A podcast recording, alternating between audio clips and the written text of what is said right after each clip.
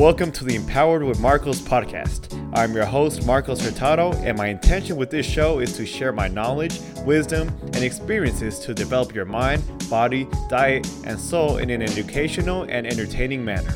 These episodes will consist of my own stories and talks, along with interviews with some of the great minds and souls that are part of my life. Thank you for listening, and I hope you enjoy the show.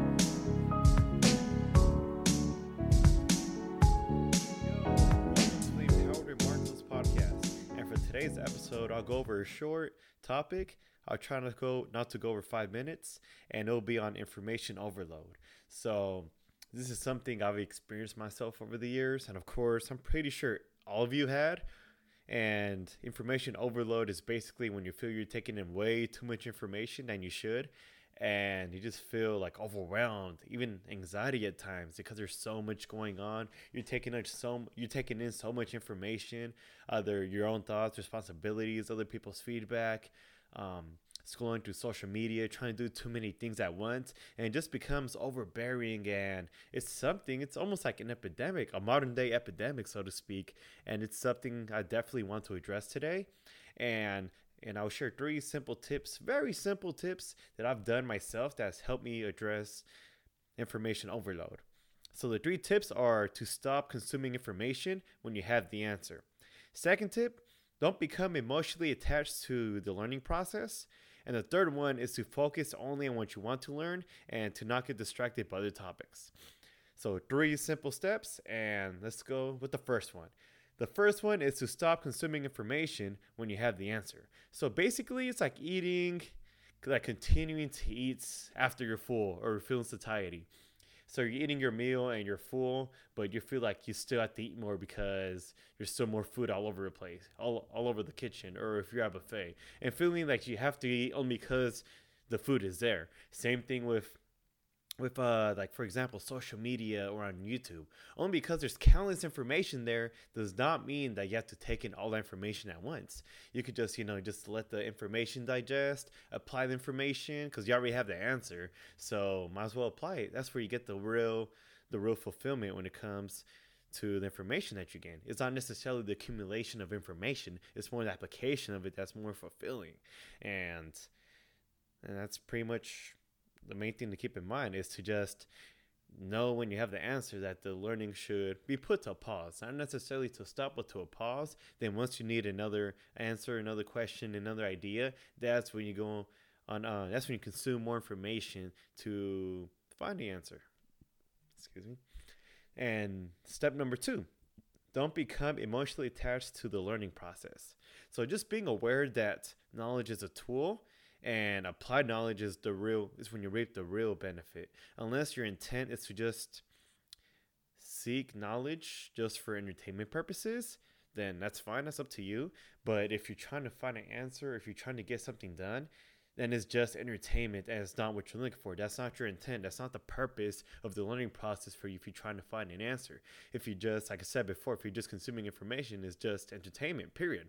You know all these things, but that's great and all, but what's next? What's the point of it? So just um, making sure you have the right intention whenever you're you're seeking knowledge. And also another thing too is when if your intent is to find something specific, there's no real fulfillment when it comes to just seeking knowledge for just for entertainment. So the last step is to focus only on what you want to learn and to not get distracted by the topics. And going back to the topic of social media or being like in a library or just scrolling through books at a bookstore on Amazon or another online outlet is there's so much information, so many books, audio um audio books, podcasts, countless information of pretty much everything, everything you could think of. It's definitely a blessing and a curse at the same time.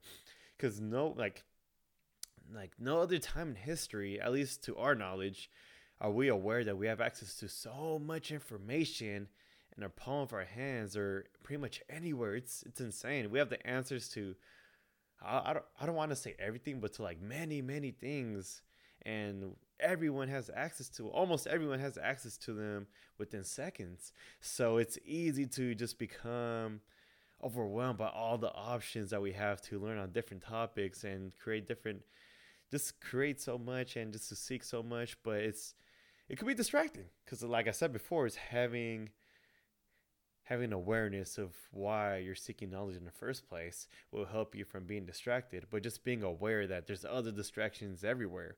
And it's easy to get off track and a lot of times we feel overwhelmed even anxiety by all the options of knowledge that we have nowadays.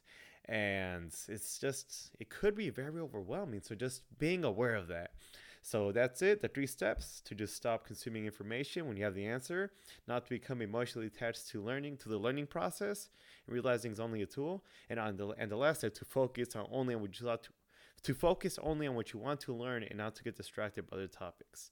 So that's it for today's stop that's it for today's topic. I hope you enjoyed it. It's quick and simple to the point. Hopefully you could um find something in this podcast that you're able to apply in your everyday life Again, thank you for listening, and I catch you guys next Monday with um an awesome guest. So that's the pattern I've been going the past few months is one solo episode that's about shorter, about five to eight minutes, and then with a guest I could range from like 30 minutes to two hours.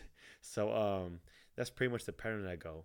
Solo guest, solo guest. So two of each one for each month. So, again, for like probably the 30th time, thank you for listening and catch you guys next Monday. Peace. I am sending you tons and tons of gratitude for listening to today's episode. I hope you enjoyed it and make sure to share with a friend or two, maybe three, or sharing the link on social media works as well too. Leave a 5-star review along with the guest names that you would want to see on the show. Be on the lookout for new episodes every Monday morning with insightful topics and awesome guests in the near future. Do you need guidance with your overall health and fitness?